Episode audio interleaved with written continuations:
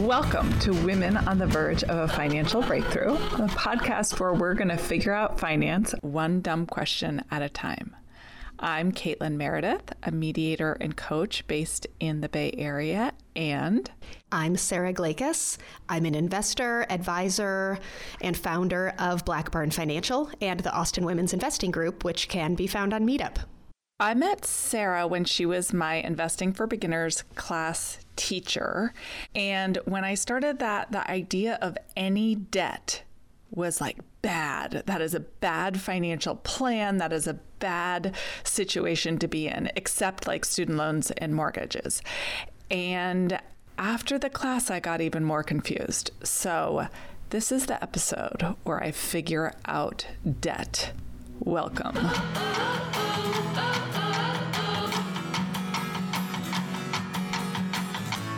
Okay, so Sara, during the pandemic, there's a lot of ups and downs. And we had a conversation, I think it was like building business or something. And you said something that was very shocking to me, seemed very cavalier, and it felt off brand. And I didn't know what to do about it. And it kind of sent chills down my spine. You said, Oh, I don't care about debt or leverage, like, oh yeah, I can be leveraged, whatever. And I was like, oh, alert, alert, something bad is happening. she said leverage. That's bad.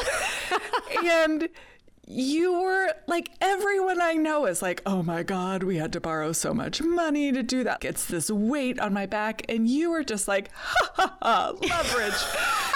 Don't have a care in the world. And I'm still coming down from that shock. So I need to find out more about why. Like, clearly, there was some context. You're not a credit card debt junkie, but what's happening? Why would that even come out of your mouth? Oh my gosh. Well, now I'm trying to figure out what this conversation was, where I was so cavalier about this. And I think it goes back to the question of good debt and bad debt. In my mind, where you draw that line is it's okay to borrow money if you expect that the thing you're buying with the money is going to increase in value over time, right? Right. So then you can pay the debt back. Like you borrow to make more money than you're borrowing and enough to not just pay it back, but to make more money. Right.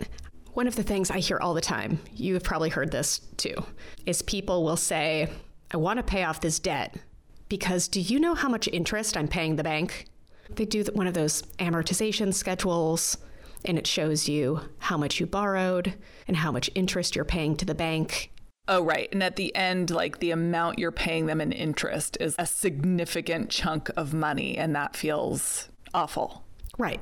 And so that's fine. That's like one piece of information. But the way that I think about it is well, okay, after you pay the bank the interest from them lending you this money, do you end up with more than you otherwise would have had you not borrowed the money? Okay. And so that doesn't necessarily make debt bad. It gives you something to compare it to. If the debt has an interest rate that's higher than the expected rate of return from the asset you're investing in, then you're going the wrong way. Okay, so an obvious example, the bad debt that we all hear about is credit card debt. Really high interest rates, very unlikely that what you're buying with the credit card is going to increase in values to the extent that you can pay off the credit card and the interest and be better than you were before. Is that a good example of bad debt? That's perfect. And it's even worse because the thing that you bought might not even exist anymore maybe you ate it or maybe you experienced it, but you don't have it anymore, but you have the memory, right? But there is no asset. Lovely fajitas on the cruise to the Caribbean. you splurged for the shrimp fajitas, and now you don't even have those, and you're still paying for them. I mean, it's easy to joke, but a lot of people have credit card debt for like real things like medical bills and paying food and their kids' clothes. Like, really, they don't have the money they need to meet their expenses. And so that's how it happens. Yes, that is true. That does happen to some people. And some people just don't match up their income with their expenses. And it's more like they don't know how much more they're spending or they don't know how dangerous it is. Right, to get caught in that trap. Okay, so credit cards we can think of as bad debt and one that under your sort of definition of what good debt would be is it's not going to make you more money in the long run even though you're paying a high interest rate or interest at all it's not going to make you more money in the long run so bye bye. That one isn't good. What is another example of good debt? I mean, all I can think of is borrowing to build a business or something where you need some initial money to invest in equipment or rent an office or whatever. And that later the idea is you'll be making money with that business so you can pay off that debt. Yeah, I mean, I think that's the third one. And you already mentioned the first two that most people think of. It's relatively easy to borrow money to buy a house or a piece of property. It's relatively easy to borrow money for education expenses, right? To get a degree of, of some type, right. right? And then the third one is borrowing money to start a business or expand your business and by the time you own a business or are starting a business, you should be able to project how much money you could be making in the future and figure out whether it makes sense to borrow that money today, whether you would come out ahead in that calculation. Okay. But I'm even wondering under like what I'm going to call normal debt or the good debt like mortgage, student loans, etc. I'm part of a couple of these Facebook groups that are for like families or women that are interested in money, and a significant percentage of people who at least comment seem to be very focused on paying off all of their debt, like paying off their mortgage early as part of like a very aggressive financial plan. And I get the appeal psychologically I totally get like I own this now. This is mine, or I don't have to pay my student loan bill every month, which I will be paying for the rest of my life. I get that, just like that thing off my back. But when I do with my very rudimentary percentage comparing skills, is like, okay, my mortgage is at I don't even know, let's say 4.5. So paying extra means that's money. In my case, it would mean money I can't pay into my retirement account. I'm making a choice between paying off my mortgage early, which has an interest rate of 4.5%, versus putting money in a retirement account with a potential expected return over a long horizon. Did you see I said expected? Oh my gosh, like learning. this is. Just keep going. I love it. keep going. She's in rapture expected. I have to say that because financial professionals can never say you will get this return. Expected return based on past performance of, let's say, 10%, 9%, 10%. So that's a difference of several interest points that I could gain. So why would I put the extra money towards a lower interest thing? Am I even asking this in the right way?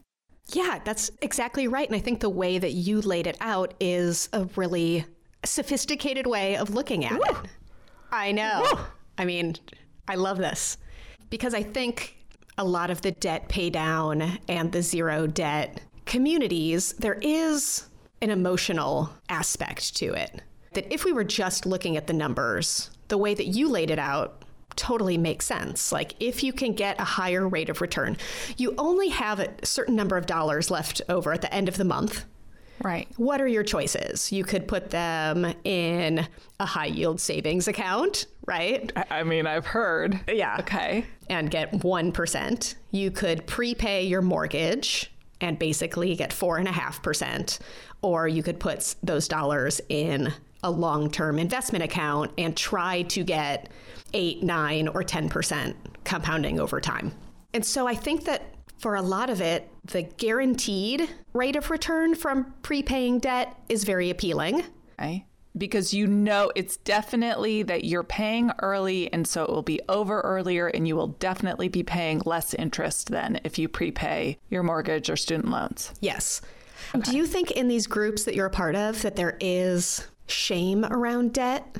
or negative feelings about borrowing money from someone or owing money to someone?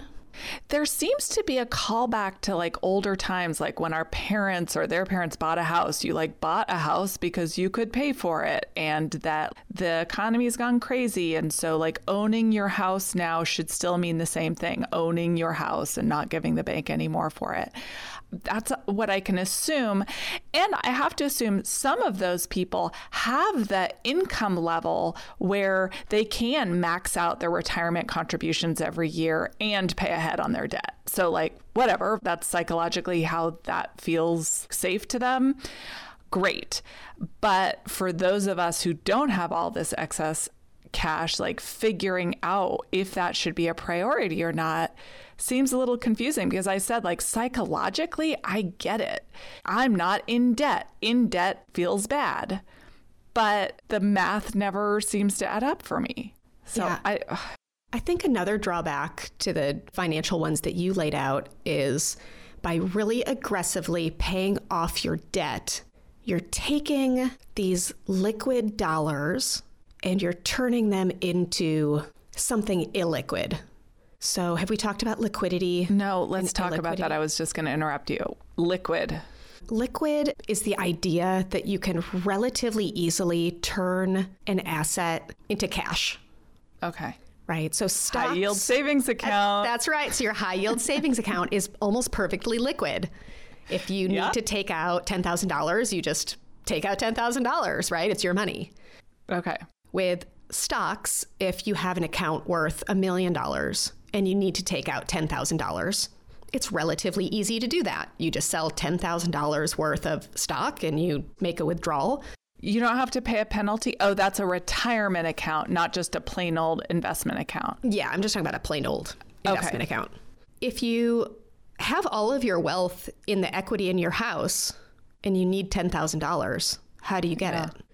Right? Like, like a cash out refi. But if you're having financial trouble because you lost a job or something, that might not be possible. Exactly. So you have to really be more proactive.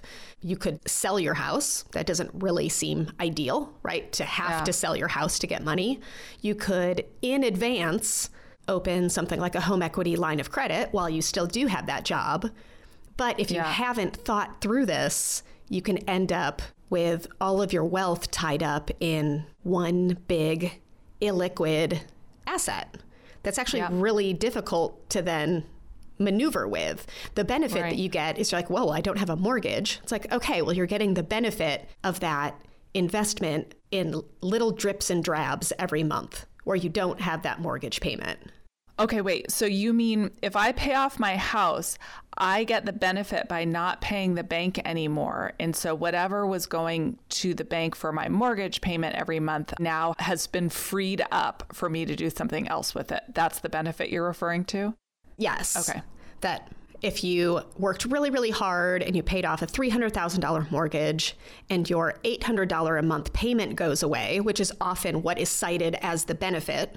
Right that's true, but then you're only getting like that $300,000 investment in paying off the mortgage. You only oh. get the benefit a little bit at a time through your cash flow, right? Through having lower expenses forever. Right. And the ultimate benefit will be home ownership because then one day you can sell that home. But until that happens, all your eggs are literally in that basket. I mean, yeah. assuming you may also have retirement accounts or investment accounts, but like a lot of cash dollars are in that basket that are not doing anything else. Whereas if you had a mortgage for half of the amount of the house, so $150,000, and that extra money you were putting in an investment account, you could be making over that same period of time a lot more money than your house value would increase. Right, right. I mean, and I see not infrequently, I see situations where there's a retired woman whose only asset is a paid off house. Yeah. Right. And so if you are 75 and you don't have a lot of liquid savings and you don't have retirement accounts, and all you have is a paid off house, you don't have a ton of options. Yeah. You have way fewer options than you thought you were going to have. You probably, until that moment, had some security in knowing that the house was paid off and that the bank could never come take it.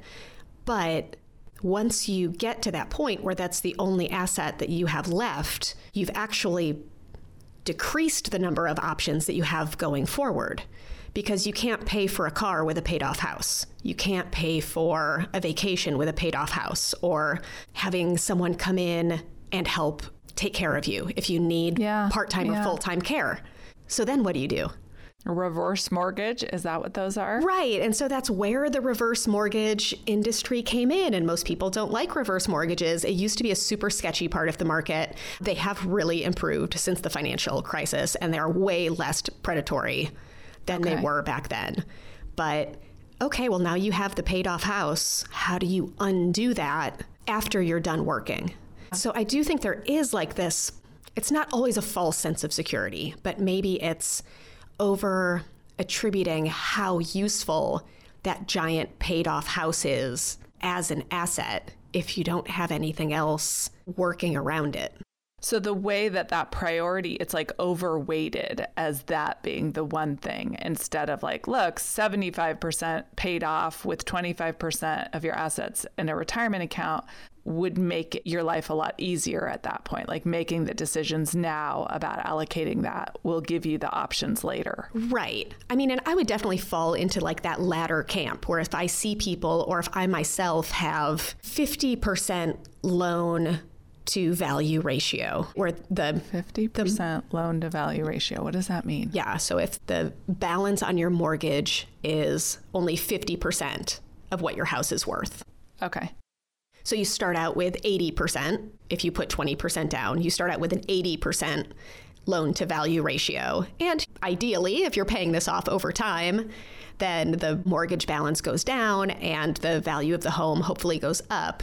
So your loan to value ratio is going down steadily over time. Right. I think that's where, in talking to the zero debt community, I would be interested to hear like, why isn't 25% loan on your house okay for safety Right. purposes, right? Or 40%, where it, you're past that threshold where the market's going to tank and the bank is going to come take your house, right? You have Yeah. so much equity in it that Yeah. you're just not in that type of danger anymore. And so, what is the continuing incentive to put some or all of your monthly savings into a low risk, low return, low liquidity investment like paying off your debt? So we're talking about something like a mortgage that is the good debt. Mortgage rates are historically low right now. And so hopefully people can get them low enough, if not the lowest rungs right now. But what about private student loan debts? I guess I'm curious from your perspective, at what point is there like a certain interest rate where you say, oh no, pay off that debt first? and then worry about retirement? Or is it always hand in hand? Like, where is that threshold between give the minimum payment, carry that loan as long as it'll go, versus like, oh no, you need to be a little bit more aggressive there? Oh, yes. Sara's personal ranking uh-huh. of Yeah, interest always rates and payoff priorities. Awesome. Yeah. Yeah. Okay. So this is, I've had this in my mind for a long time. So anything over 10% is a priority to pay off. Okay. Sara won't get out of bed for anything less than 10% interest rate. Okay. Well, you know what? Let me back up there. Let me say anything over 15% is no brainer. Don't save money anywhere else except maybe one month of living expenses in your emergency fund. But almost all of your extra dollars go to paying off debt that's 15% or higher. Okay. Because there aren't many investments you can make that have a reasonable chance of consistently hitting a 15% annual rate of return. So the overtime drag on your whole financial flexibility is so great when you're in debt for something over than 15% that you need to really attack that first. Such aggressive language. Get Yeah. after it. Attack it. Pay it off early as much as you can so that doesn't swallow any of the benefits that you could get from putting your money other places. Yes, yes. So 15%. I would say 10 to 15%. If the next batch of your debt is somewhere between 10 and 15%, then the majority of your savings should go to paying off the debt. But you can probably start setting some aside in a retirement account, let's say. So, for that piece of your debt next that falls in that 10 to 15% interest rate threshold, I would say a majority of your savings should probably go to paying that off. But now you can start setting money aside in your retirement accounts. So, if you get a 401k match, then have enough of your savings going to get some or all of that 401k match, and then the rest of it goes to continuing to pay down that debt. The next chunks, like under 10%, get a little bit, I don't know, like a little bit trickier. I would say, like, okay, for debt that's between 7 and 10% interest rate, you continue to pay that down in advance. So pay it down early, but start setting aside more of your savings in a retirement account versus the debt pay down. And then for me, any interest rates less than 5% are not interesting to pay down it's like free money. I mean, clearly, like you pay your monthly whatever. Right. But you don't see any benefit of using any dollars to pay that off early. Right. So that just gets paid as agreed. Whatever the as agreed amount is, they send on the statement, like, hey, you owe us $371.23. You don't pay a cent more. You just let that 5% and under, just like let that baby ride forever if you have to, or for a really long time. Okay. Again, this is like people will have different thresholds for themselves as to what that number is. For me, it's 5%, where I probably won't prepay anything that's under 5%. Okay. That I can get from anywhere. Okay, so one of my student loans is under that, one is over. So the one that's under, I just pay the bare minimum every month. Don't think about it, which is good because I'll be doing it for the next 30 years.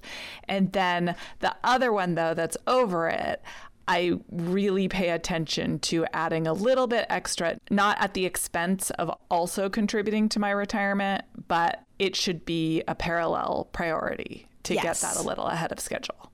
You can do a calculation to see if you set money aside in something where you expect a higher return. So let's say you start a brokerage account and you start investing in there and you get a relatively good rate of return, like 8, 9, 10, 11% per year. It might be the case that your brokerage account grows so fast that you can then Ooh. use that money you grew in the brokerage account to pay off the rest of your student loan. Right. If you prepay the student loan, you're only getting ahead by the interest rate right? By yeah. the 4.5% per year or whatever. But what if you took like a little bit of a risk because there's no guarantee? And instead of prepaying at 4.5%, you put the money in a brokerage account that just like you didn't do anything special, but because the market cooperated for some period of time, you were able to grow that money at 8 or 9 or 10 or 11% and then use your investments to pay off your loan. Some of that to pay it off. If you Brilliant. wanted to. Sara, is this like an insider stock tip? Only here. this is like as insider stock tip as it gets for me. Uh, like, yeah, ooh. no, it's it's not a stock you tip. You won't go to prison for implementing this idea. I think it's just a way to train yourself to think differently about how you're investing your money. In growing it, if your only experience with getting more money is because you worked more hours or got a Christmas bonus, it doesn't make sense that you think you will get money because it grew somewhere else and then all of a sudden you have more money from the money you put in. Like, yes it's such a crazy idea. I mean, it's like the rich get richer. It's like it doesn't seem to apply to a normal person. And here you're saying, like, if we put our money in the brokerage, it will make money. That it's, I mean, I know that's the whole point of all of this, but it still seems like what new... episode is this? Caitlin has a breakthrough. idea. Investing will make you money. Wait, hold on. We should Let's start a podcast that. about that. Okay. Here we are, though, talking about how debt under 4%. But this is something that always confused me. It's like you go to the bank and now during pandemic whatever property values in austin everywhere going insane people are qualifying for mortgages that are really big and mortgage rates are really low. So it's like, why not take it? Oh my God, a 3% mortgage rate. How do we? I just thought the bank would know what I could handle and would like only offer me the amount of money that was like completely fiscally responsible for me to borrow. It turns out that the bank seems, the bank seems to lend people a lot of money at low interest rates. And it's still kind of up to you to decide what you could responsibly bear. So I'm just wondering how that piece connects to this. Like, is it no matter the amount of money, as long as the interest rate's low, like go for it? Or what else are we supposed to be paying attention to? Yeah, so the piece that was glossed over is the debt payment versus your income, right? So this comes back into yeah. your budget, your short term cash flow. Because in order to get to the long term on a long term investment, you have to make sure that you can pay the debt on any money you've borrowed or otherwise like in this case the bank is going to make you sell your house when you don't want to and pay them back so the right. part where that connects is you get qualified from a lender and they send you that piece of paper that says okay now your monthly payment is going to be $3500 per month that's what they've calculated they will give to you right the amount that they would give to you but you have to look at that and be like, "Oh my gosh, is that $3500 payment reasonable and or advisable? How easy is it for me to cover this $3500 payment?" If it's a stretch and it kind of depends on best case scenarios that people stay yeah. at their jobs, nobody has to go part-time, nobody gets sick, nobody has to take unpaid leave to have children. Like if it relies on a bunch of best case scenarios, then it's risky. Like if your calculation is like, I just need everything to go great and then I can afford this payment. That is like red flag. And for a long period of time. Because that $3,500 payment is in there for a really, really long time. So that's where the connection comes in. It's like back to if you think about your short term cash flow, will you be able to cover this payment? And this is true for mortgages. It's a little bit more difficult for student loans, but I wish that more kids and or their parents did this calculation based on the amount of debt you're taking out. What is your higher salary? Is there a higher salary for the degree that you're about to get? Yeah, in my case no. I would say it's a Yeah, no. there's lots and lots of master's degrees that do not lead to substantially higher income levels. And so, how are you going to pay? Hashtag no regrets, but also hashtag had no idea. Thank you for saying that. And then with your business, okay, if I borrow $100,000 and now I have this monthly payment to the bank, how sure am I that this $100,000 is going to lead to more business allowing me to repay this debt?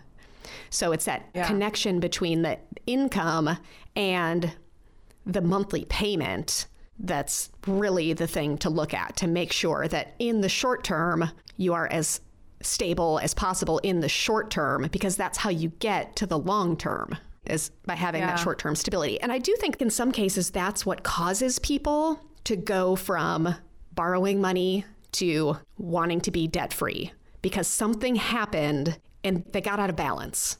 And all of a sudden, their yeah. income was not covering their debt payments, and they saw the debt was the culprit. The debt was the problem. And so the debt is yeah. the enemy. It must go, and all of it must go because debt is no good. This was a total mistake. And, uh, you know, you're kind of going, taking that, I don't know, I guess it's logical conclusion that if we didn't have the debt, then I could change jobs and not worry about my mortgage payment. Right. So I get that. And maybe for some people that is true. But when I think about, especially people prepaying their mortgage, and you think about how long and how hard it is to pay off hundreds of thousands of dollars in very short periods of time.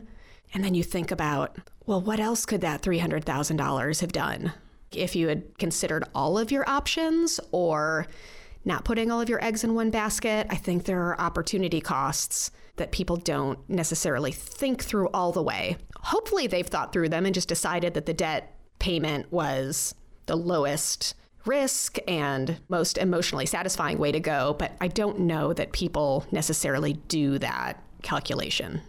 You know what this is revealing for me? This disappointment that it's like I'm disappointed that the this sounds so naive and crazy, but like that the banks aren't more paternalistic.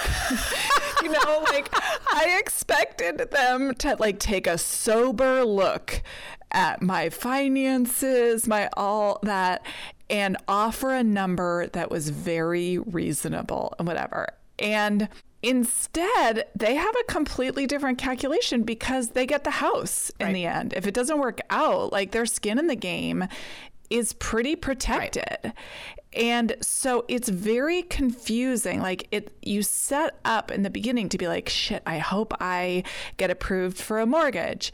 And then when you get approved, that seems like the big hurdle. But then the second part is the realization that they might lend you more money than you should responsibly take.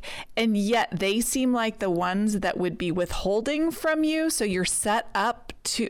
I don't know how to explain this. Like, they're supposed to be the stop sign.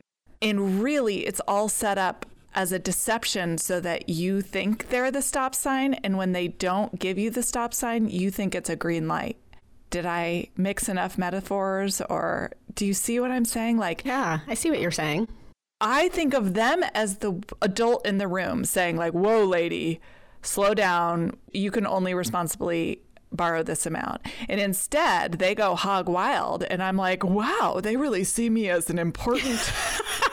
Financially responsible person. It's like flattery. Well, oh. yes, you're right to recognize me as an upstanding citizen. Ha ha ha, joke's on me. They get the house if anything goes wrong, and I'm screwed. Yeah. So that like speed bump we have to put in for ourselves to figure out. And also just thinking about a woman's lifetime, how many different changes we undergo that directly influence our earning potential. The idea that we could sign a contract one day in our 20s, in our 30s, in our 40s that would be able to predict the amount of money that we could pay back every single month for a 20 to 30 year period is pretty insane. Yeah. You're not wrong on any of those points. You are right. I love it when yeah. I'm right. And you can put numbers to a story with debt in a much easier way than you can with investing. And I think for every person, they have to figure out. I think it's important to think about, like, okay, the emotional reasons that you are doing whatever you're doing. And one of the common narratives for retail investors, right? So this goes back to like regular investors. A common narrative is that debt in and of itself is bad. Yeah, that's where I'm coming from. Right. And that, you know, like if you can't make your debt payments, it's like the worst thing that you could have possibly done because you're a liar and a cheat and you're trying to get yeah. out of what you told someone you would do and there's hubris and just bad decision making and you're irresponsible right so there's all of this these like shameful emotions that go along with it and it doesn't have to be that way there can be i don't know a healthier relationship with debt if you look at it more from a numbers perspective and less from an emotional perspective. Yeah. Well, and I think about people that I've heard that are in great depth, as I referred to earlier, like a medical thing happened, or like things that are truly outside of your control, or just we know women get paid less than men, people of color get paid less. Like there are all sorts of traps in the American economy for working people to get caught in a lot of debt. Like payday loans exist for a reason. People are not earning enough money from their jobs to pay for the necessities of their life. So there's a lot of really legitimate ways to get caught in debt. And yet it's held like a personal failing, even if you're plugged into a system that's like out to get you.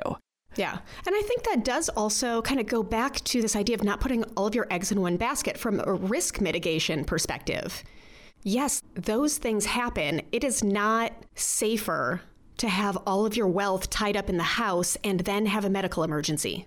Because then, if you can't get the money out of your house, you have to go into credit card debt. So, what if instead of putting all of your savings into prepayment, some of it is going into a 401k and some of it is going into that old high yield savings account and then some of it is going to prepaying the debt? So that if a medical emergency happens you look at your picture and you say okay what's the best way to go about dealing with this? Do we drain the savings? Do we borrow against the 401k or do we sell the house you at least have three options so i think that that's maybe the most undervalued part of thinking through this the most underweight that people are is like thinking through how valuable options are when bad things happen. And yeah. also not treating it as a personal failure and not being so quick to judge people who run into financial trouble. Because really, our whole financial system in the US is built that way. Yeah. A lot of people are lent money that they shouldn't be lent in the first place, but that's just the way it is. It's not a personal failing.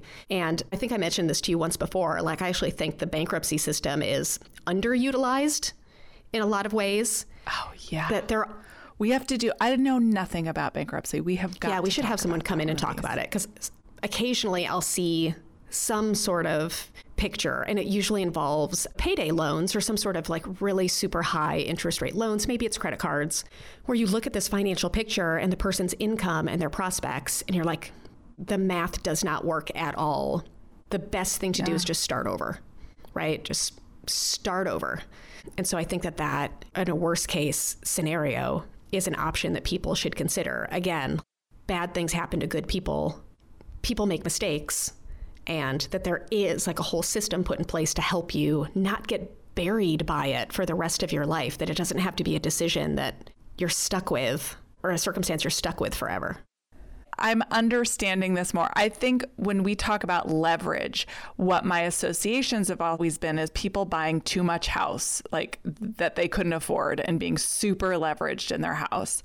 And then trying to figure out, well, I'm super leveraged in my house. Like, how do you tell the difference between buying a house means you're leveraged versus you're too leveraged. And so I think what you've given is some ways to think about that. Obviously, look at what the money coming in is, what your budget is. Can you afford that without it being a stretch every month? Can you absorb some transitions and fluctuations in your personal life and what finances are coming in without putting that loan at risk? Yeah. Am I thinking along the right yes, lines? Yes, that's amazing. Nailing that's it. It's a great summary. It's like our sixth conversation on this topic. So it's refreshing. I can get making some headway. Thank you, Sara. Thanks, Caitlin.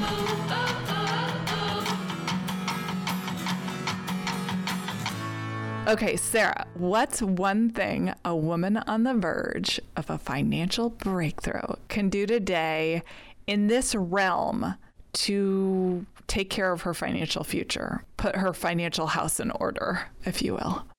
So I'm going to piggyback on some ideas we've thrown out in past episodes. And so this one is putting together your debt inventory. This is really helpful when you're trying to figure out what to pay off and in what order. So, to do your debt inventory, all you need is make a list of all your debts, yeah. the balance of each one, how much you owe, the monthly payment for each one, like the minimum that they're requiring. Correct. Okay. The interest rate. Yeah. And then if there's some sort of maturity date that's important. So most loans they go from you owe $10,000 and they slowly draw down to zero. But if you're in especially something like one of those teaser rates that you get from credit card companies, Mm, okay, like the first year is one rate and then it balloons exactly. If there's a rate or if there's a date where that rate changes from 0 to 15%, put that in there too. So make a note of that. Okay. That's just the definition of a trap, right? Some people are really savvy about using introductory rate credit cards. And so like I don't yeah. want to poo-poo on all of it, but you want to know when the rate changes. So put that in there too. So make a list of all these things. And then as you're figuring out how you're going to tackle this debt, if it's something that needs to, you know, kind of be brought back into line, you can start looking at okay, well, this debt has the highest interest, so I think I'm going to start there. You pay all of the other debts just as agreed, and then all of your extra money goes to paying down this one high interest rate debt. But just doing the inventory itself, you'll be able to see hopefully, the impact that your decisions on the debt repayment, like what impact those could have on, I mean, overall interest paid to the bank and how does it impact your cash flow? And by that, I mean, like, once this debt is paid off, it'll free up another $400 per month that I could use somewhere else, either to start my retirement okay. account or to put towards another piece of the debt puzzle. Okay. And I know there's a website called Undebt It, U N D E B T dot it maybe and i think i think their overall premise is so that you can pay everything off quicker and we're suggesting you look at that in a different way make some priorities based on interest rate levels. But i think you can plug in all those numbers and it gives you the different scenarios. Like if i paid this much per month how quickly would i pay it off etc so that might be worth playing with to sort of get the information you need to look at your what did you call it? Debt inventory? yeah, debt inventory. Like that so like it's so official and objective like not just, like the hall of shame It's just the numbers it's like the debt inventory yeah okay awesome it's a scary one because that number. Oh, will you remind everybody that often people owe more than they're worth for a long time in their life. I feel like this is a moment we all need to oh, hear yeah. that. A lot of people owe more than what their assets are worth for a long period of time. So that's okay. You want to be moving in the direction towards positive net worth, towards having your assets be worth more than your debts. But not everybody starts there. So it's more like a spectrum where you might be on the okay. spectrum somewhere of net worth. Okay. You definitely want to be moving towards positive net worth over time, though trend line is important here, not where you are at this moment exactly. in time. Okay. Thank you so much, Sara. Thanks, Caitlin. Oh, oh, oh.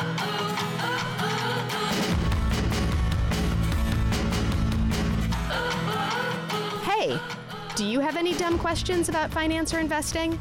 Send them to us at our website, womenontheverge.com. Hey, so many thank yous to Kelly West, a woman on the verge in her own right, who took the amazing photos for our album art and website, helped with our website design, music, audio editing, cheerleading, mental health, everything.